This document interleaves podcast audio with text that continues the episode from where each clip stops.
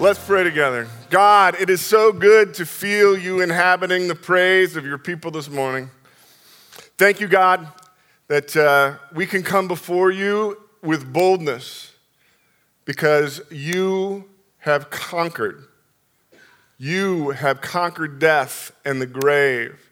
And you have promised us that we do not need to be afraid, that we do not need to be anxious about anything, but in all things, through prayer and asking you with thanksgiving, we can bring our requests to you, knowing that the peace, your peace that passes all understanding, will guard our hearts and our minds in you, in Christ Jesus.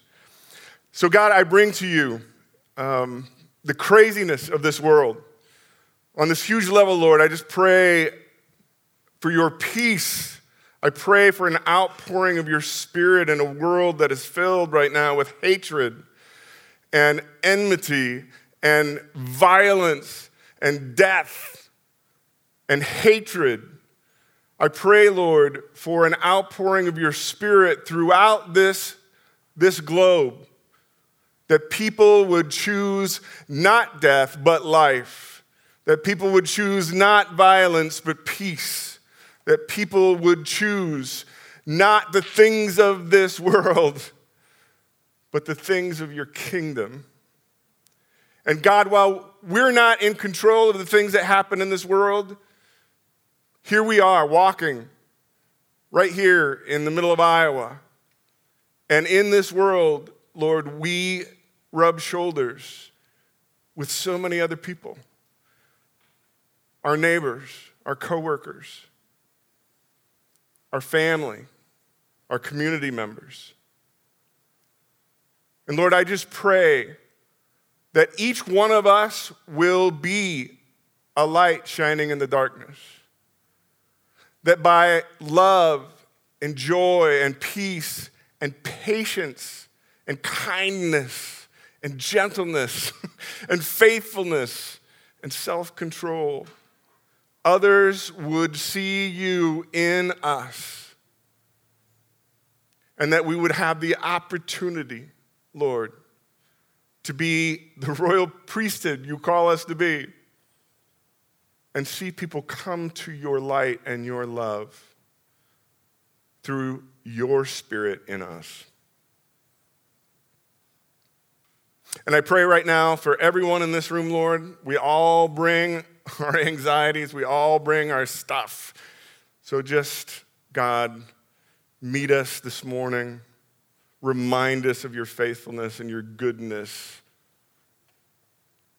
And I pray, Lord, that we would continue to put our trust and our faith in you as we pray together, just as you taught us to pray.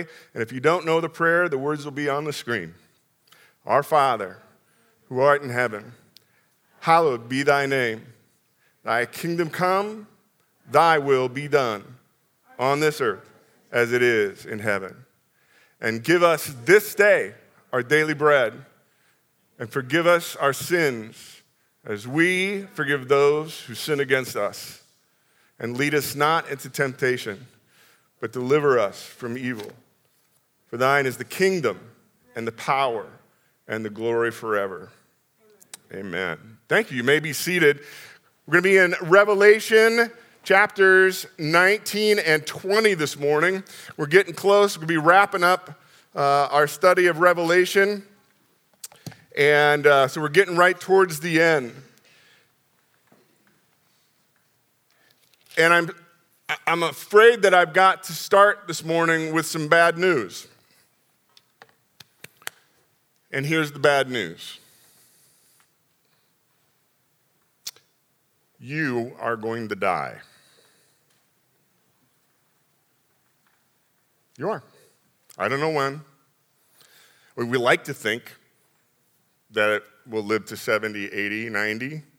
We like to think we'll have a full life, but that's not guaranteed. Everyone in this room is going to die. This day was not promised to you, nor is tomorrow.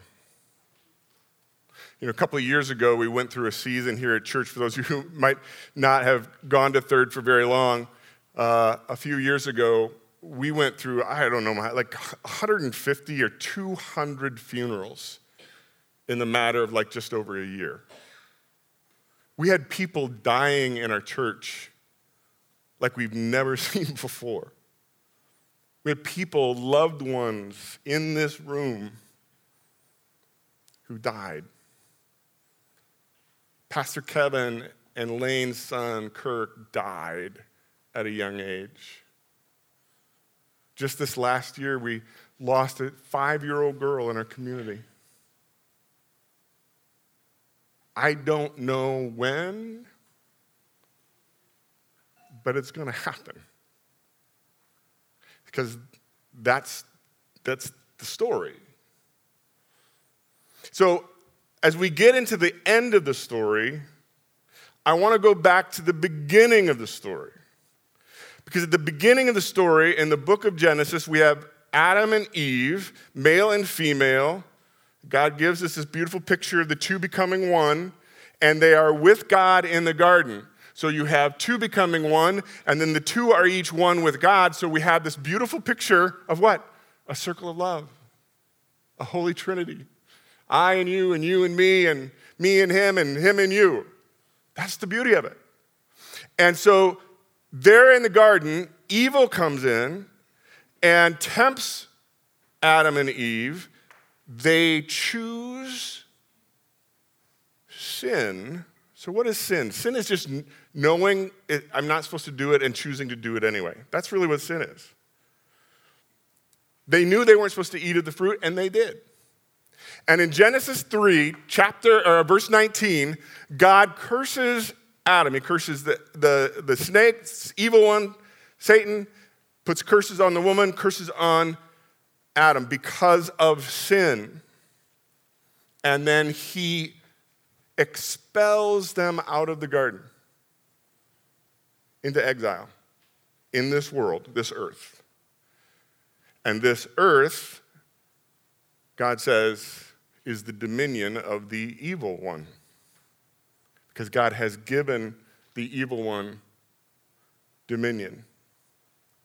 And in this sinful world, we have people, ourselves, that choose time and time again to do the thing that God tells us not to do, the thing that we know. And the evil one is there saying, hey, wherever God is trying to push life, the evil one's trying to push death. Wherever God is trying to push peace, the evil one's pushing violence. Wherever God is pushing love, the evil one is pushing hatred. Where, where yes, wherever God is pushing patience, evil is pushing anger and bitterness and strife. So we've got this problem. The problem is threefold, kind of like the, the unholy trinity. The problem is sin, number one, because we choose to do what God doesn't tell, tells us not to do. The second problem is death, because in verse 19 of chapter 3 of Genesis, God says, To the dust you are going to return, to the ground that I made you out of. You are going to die and return to that dust. So we have a death problem. How do we get past death back to God? And number three, we have an evil problem which is the evil one. So we live in this world with these three problems. And this entire great story, from Genesis all the way to the end of Revelation, is the story of God, God's salvation, bringing us back into that relationship with Him. That's what the story is all about. And it's about it through the whole thing. And once you begin to understand that, that overarching story, then all of the little stories begin to sort of fall into place. And one of the things that we've been talking about in this book of Revelation series is that if you don't know the whole story, you're not going to understand the book of Revelation. Because the book of the Revelation is just a bunch of hundreds of connections back to the rest of the story in the Old Testament and in Jesus' Gospels. So today, as we get into the chapters 19 and, and 20, we're really looking at one thing, and that is this Jesus Christ saving you and me from the death and judgment that we deserve because of our sin. So let's dive into it, okay? Three things today for those of you who are writing notes wedding, word, and the great white throne. Wedding, word, and the great white throne. So in chapter 18, we've just seen the end of the, the empire Babylon, this, this, this beast that represents the empires of this world that stand in opposition to all that God is doing. See, Satan has dominion, so he raises up the empires of the world because the kingdoms of this world are under his dominion. And the kingdoms of the world stand in opposition to what God is trying to do. So Babylon is thrown, the beast and the false prophet are thrown into the abyss. And now, the beginning, we've got this hallelujah, this fourfold hallelujah. In heaven, after Babylon, the beast is thrown into, uh, into the abyss, says, Hallelujah, salvation. So circle that one. Salvation belongs to our God. Salvation and glory. And what is glory? Glory is the radiant light of God. And light is pure energy. Pure energy is the light of God. That's his glory. And power. And isn't it interesting? We, how, many, how long have we been talking about the fact that the, the kingdoms of this world are always power down? We're going to dictate to you, we're going to force you to do what we want you to do. But God is power up. and so these kingdoms are trying to wield their power.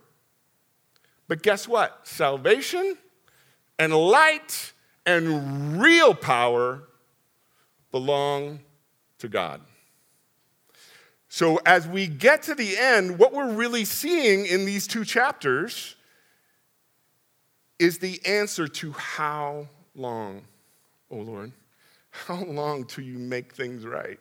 How long until this is over? I, I, anybody else been screaming that with me in your spirit the last couple weeks? What do we do with evil? I mean, a couple weeks ago when I preached, I talked about how it, the worship of Molech back in Mesopotamia, they would sacrifice children. And then I just read this week about, about throwing, putting babies in ovens and roasting them alive in front of their parents. What do we do with the world that only understands power and violence and force? How long, oh God, we have to put up with this? So these two chapters are the chapters saying, God is going to finally make things right. Let's keep going. Uh, down to verse 3. They shouted, Hallelujah. The smoke goes up forever and ever. Amen. Hallelujah. Because why? Because evil is going to be done with for, forever. Hallelujah. Praise our God, all you servants for him, great and small. Then I heard a multitude sing, Hallelujah, for the Lord our God reigns. Now we get to verse 7. And here we get number one, wedding. Let us rejoice and be glad and give him glory, for the wedding of the Lamb has come, and his bride has made herself ready. Down to verse 9. The angel said to me, Write this Blessed are those who are invited to the wedding supper of the Lamb. Now, again, so let's go back. Let's think about this. Back to the garden. What was the picture we talked about? A male and female. It's a picture of marriage. Leave her mother and father, woman leave her home, the two become one flesh, the two are one with, with God. That's the harmony, that's the relationship. Now, we get into the Exodus, in God comes to his people in slavery in Egypt and does what? He delivers her, his people, and makes them a nation and wants to do something different through them. And it's a picture of, it's really the picture of a groom coming for his bride and rescuing her and then giving to her, protecting her, providing for her. And we see that picture in the Exodus. Now go to the prophets. And in the prophets, the prophets began to talk about the fact that God's people were his bride. And God, metaphorically, is the groom. I've been reading Hosea in my uh, chapter a day blog at tomvanderwell.com. Uh, just got into the book of Hosea. So, what happens now we've got God's people who are supposed to be his bride, but they went after other idols. That's sin. What I really should do is just worship God alone. But no, then the people here, we got Baal, we got all these other gods. So they went after all these other gods, and God said, That's just like committing adultery. You're, I'm supposed to, you're supposed to be mine alone. So in the book of Hosea, it's kind of a weird, it's crazy thing, but God tells Hosea, Hosea, I want you to go marry a promiscuous, adulterous woman. Can you imagine how his mother felt about that? And then I want you to name your children, yep, not mine, not loved. That's what you name your children. Why? Because I want, Hosea, I want your entire life to be a metaphor of what's going on between my people, my bride, and in this, in this world, in this space. And even, and Hosea, even though you have this promiscuous, adulterous wife, you're going to love her. You're going to keep, have patience with her. You're going to, why? Yes, because that's the way God is treating us. So we got this picture of this wedding. Now Jesus comes, and Jesus talks about the kingdom of God in terms of a bride and her groom. Two parables that Jesus tells. One of them, uh, he says, the groom uh, comes down and has his bride going to have the wedding and invites all of the important, elite, powerful, wealthy, famous, popular influencers, and he invites them all to the wedding. And guess what? They don't come. Why? Because the world stands in opposition to the things that God wants to do. So the powerful and the wealthy and the popular and the influencers of this world, they don't care about what God is doing. So what does God do? The bridegroom says, Go, go out into the streets, into the highways, into the poor areas, and anyone who wants to come in. I don't care if they're poor, I don't care what's happening, I don't care who they are, how poor they are, how destitute they are, how evil. I just if they want to come, bring them in. And what was Jesus saying? Anyone who wants to come to me, doesn't matter who you are or what you've done, you're invited to the wedding. And then he tells another story. And this is about virgins who, um, the way, the way weddings worked in the, uh, in the days of Jesus was uh, the bridegroom could show up at any time. Didn't know when the groom was necessary. We didn't, didn't have wedding coordinators that had a date and a schedule like we do today. So it could happen anytime, and often it happened at night. So the groom and his family and friends would show up at the, the bride's house, and then the, the virgins, the young women of the woman's household, the bride's household, would have these lamps at night. And they would carry the lamp with the wedding procession to the actual wedding and to the wedding feast. Why? Because they're not married. So the lamp would illuminate for all the eligible groomsmen. Here I am, ready to be married. Good thing. And Jesus said that there were these virgins, and some of them were like, the groom is never coming. The groom is never coming. so they didn't buy oil for their lamps. And then in the middle of the night, the groom showed up. And they went everybody's like, oh, give give the oil, give me the oil. And it was like, no, go get it yourself. What was Jesus' idea of the parable? The groom is going to come, and you have to be ready for the groom to come. Now, one more thing, I'm going to, overarching.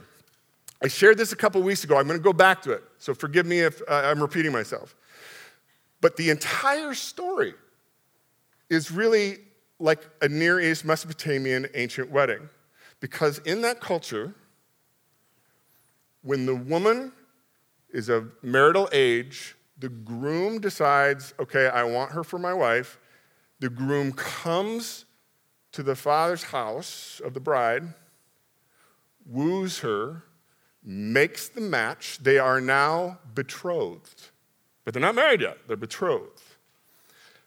The man then goes back home and he and his father work to add on to the, the groom's family home to make a place for the bride.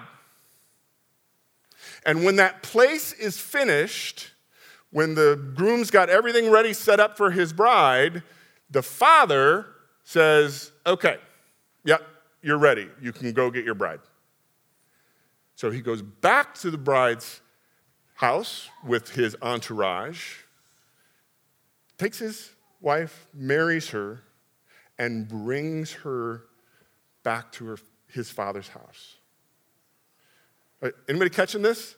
So when humanity got to the point of, of this uh, place of accountability, and I think as, as humanity grew, it got to the place where it's like humanity itself in the life cycle of this great story is like ready. So Jesus comes as the bridegroom to do what? To betroth himself to us.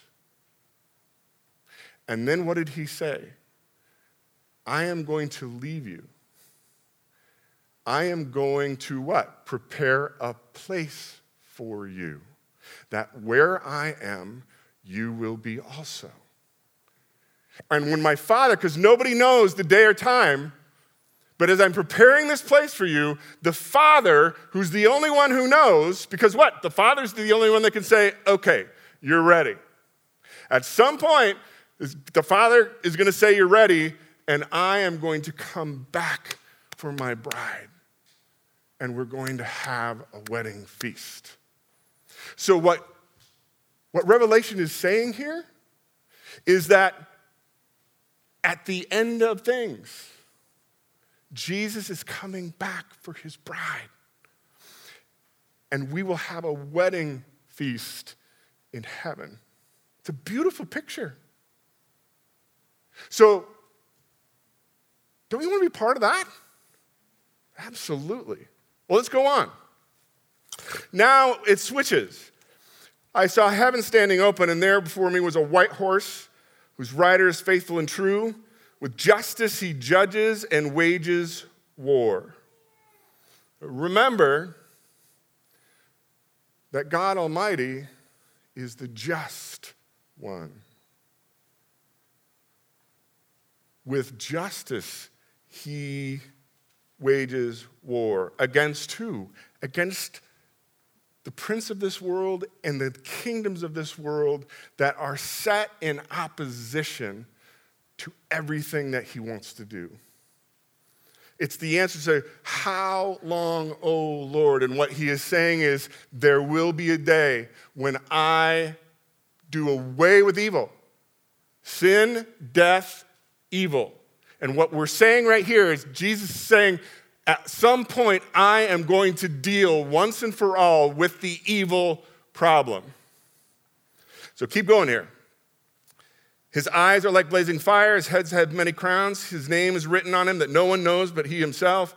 He's dressed in a robe dipped with blood. Why? Because he shed his blood for us. It's kind of the same thing when it said the lamb on the throne looked like it had been slain, it had blood all over it.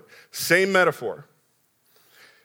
And his name is what? Say it with me Word of God.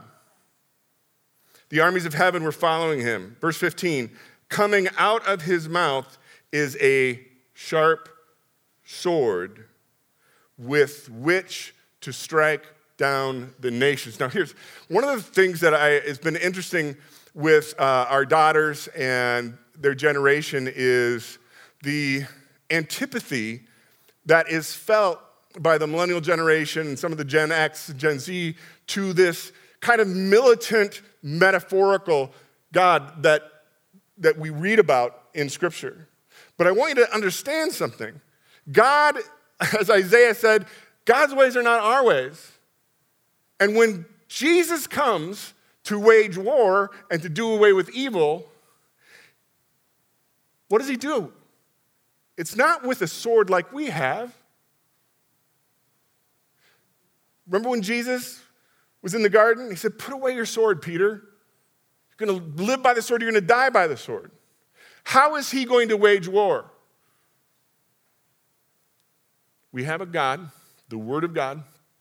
In the beginning, God created the heavens and the earth. And what did he say? Let there be light. God created the universe with his word.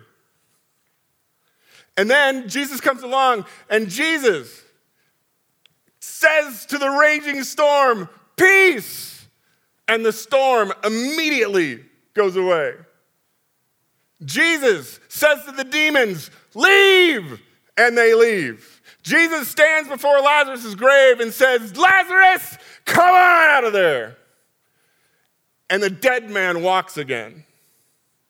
Jesus said, after he said to Peter, Put away your sword, don't you know that at my word I could have 12 legions of angels come down and rescue me from the cross? At my word. So when Jesus comes to deal with evil, what he does is speak. That's what he does. And notice here when he comes down to uh, verse 16, he has a name written on it King of Kings and Lord of Lords. And I think that's connected to Philippians chapter 2.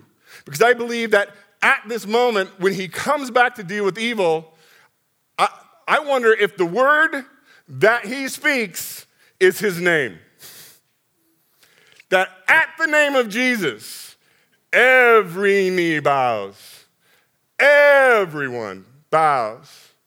And evil will be forced, doesn't have a choice anymore, to fall prostrate before the King of Kings and the Lord of Lords. Skip down to verse 21. Notice here again the rest were killed with the sword, which is what? His word. His words. So now we have Satan thrown into the abyss with Babylon, with the beast, for a thousand years. We get to the end. Let's pick up verse 11. Then I saw a great white throne and him who was seated on it. The earth and the heavens fled from his presence. There was no place for them. And I saw another book open, which is the book of life. The dead were judged according to what they had done, recorded in the books. The sea gave up the dead that were in them, and death and Hades gave up the dead that were in them, and each person was judged according to what they had done. Then death and Hades were thrown into the lake of fire, the second death. The book, God's book of life, is first mentioned by Moses in chapter 32 of Exodus. The book is mentioned in the Psalms. Jesus mentions it.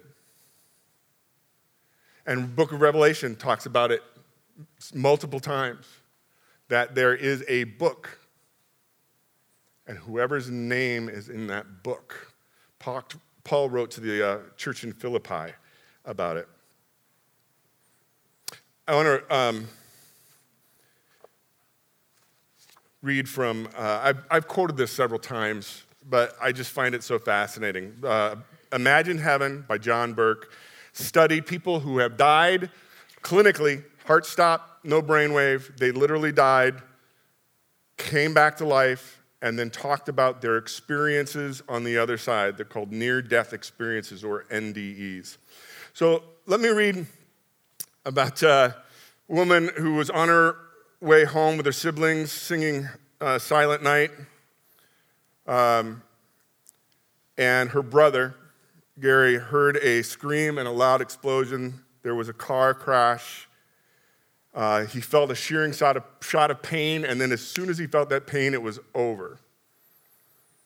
He says, quote, I then began walking on a green, lush carpet of grass that covered the hillside. Looking down, I noticed that the grass came all the way through my feet, and there was no indentations where I had just walked. From the, the hill, I viewed the outer portion of a magnificent city we're going to learn that about next week.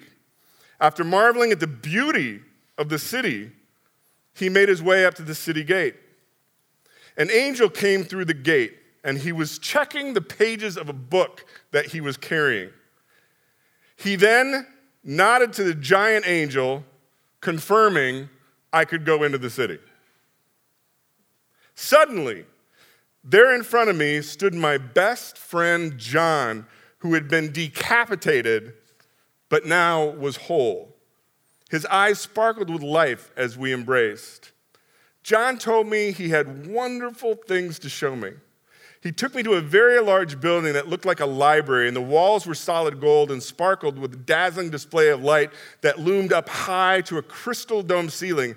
And I saw hundreds and hundreds of volumes of books, and many angels were there reading the contents of the books, John explained to me that the books contain a record of every person's life that has ever been born throughout all of history. Everything we do here on earth is recorded in these books good, bad, everything. When Jesus said, you will be held accountable for every word that you have ever spoken. Was written because he knows. It's all being written, it's all there. One other experience here. 13 year old girl dies in a pool accident, and she found herself at the city gates where she sees books and an old friend. Quote, I was waiting in line at first behind all these people, and then it was my turn. And I was standing in front of this big guy. She's 13 years old. Big guy, who I think was an angel. And he was holding a big book. And the angel guy asked me my name, and I told him. And when he looked for it, he said, I'm sorry but it's not your time. So I said to him, Why is it not my time? I'm ready to die. My life sucks. My best friend died five years ago. Why is it not my time? And then he turned around as if someone was talking to him. And he turned back around to me and he said, Someone wants to talk to you. Then he pointed to the gate and the city behind it. It was Jake. Jake was my best friend. He died in a car accident five years ago. We were both seven years old, and when I saw him there, I ran to the gate as fast as I could. We both reached out and grabbed each other's hands and cried. He looked my age, but I knew it was him. And I feel stupid saying this, but he got kind of cute since the last time I saw him. and then we talked a while about things that happened about each other, and the angel said, It's time for you to go back.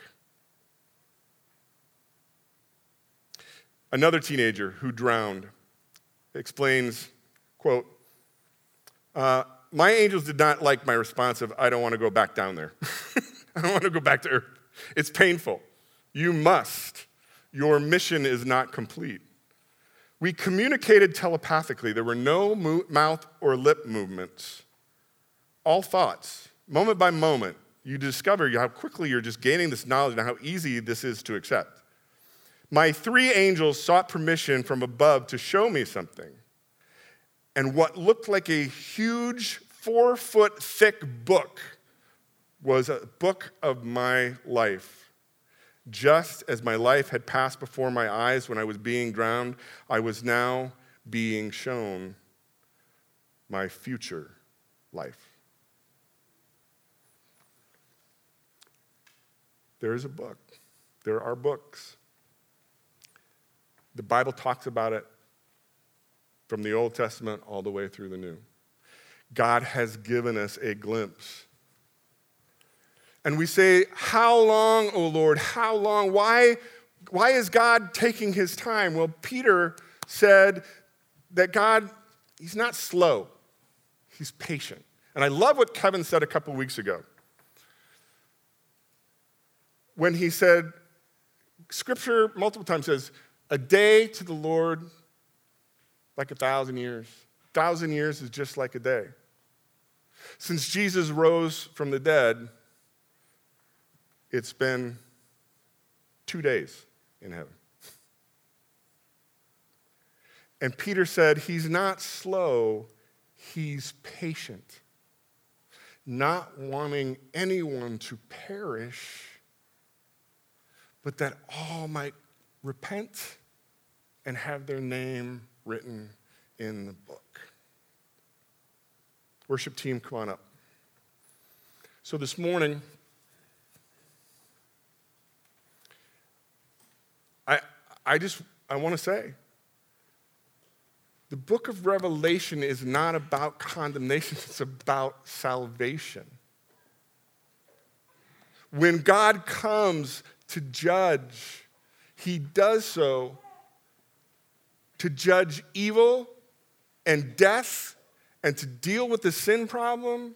And that gives every person an opportunity to choose love over hate and life over death and forgiveness over bitterness. The scripture says, if you confess with your mouth, there's the word again. If you confess with your mouth, Jesus Christ is my Lord, and you believe in your heart that he is exactly who he said he was, that he rose from the dead, and he is someday coming to make everything right, and someday we will stand before him. You the Bible says, will be saved. So when you get there and the books are open, and several people talk about it in their near death experiences as well, that, that people are given this review of their entire life. Their life literally, like, and it's, it's wild because they say, I, ex- I relived my entire life in a moment good, bad. One guy goes, you know, all the sexual thoughts I could never control, all of the mean things I said. He talks about, you know, when he treated his stepmom with such contempt and was awful to her. All of the things all at once.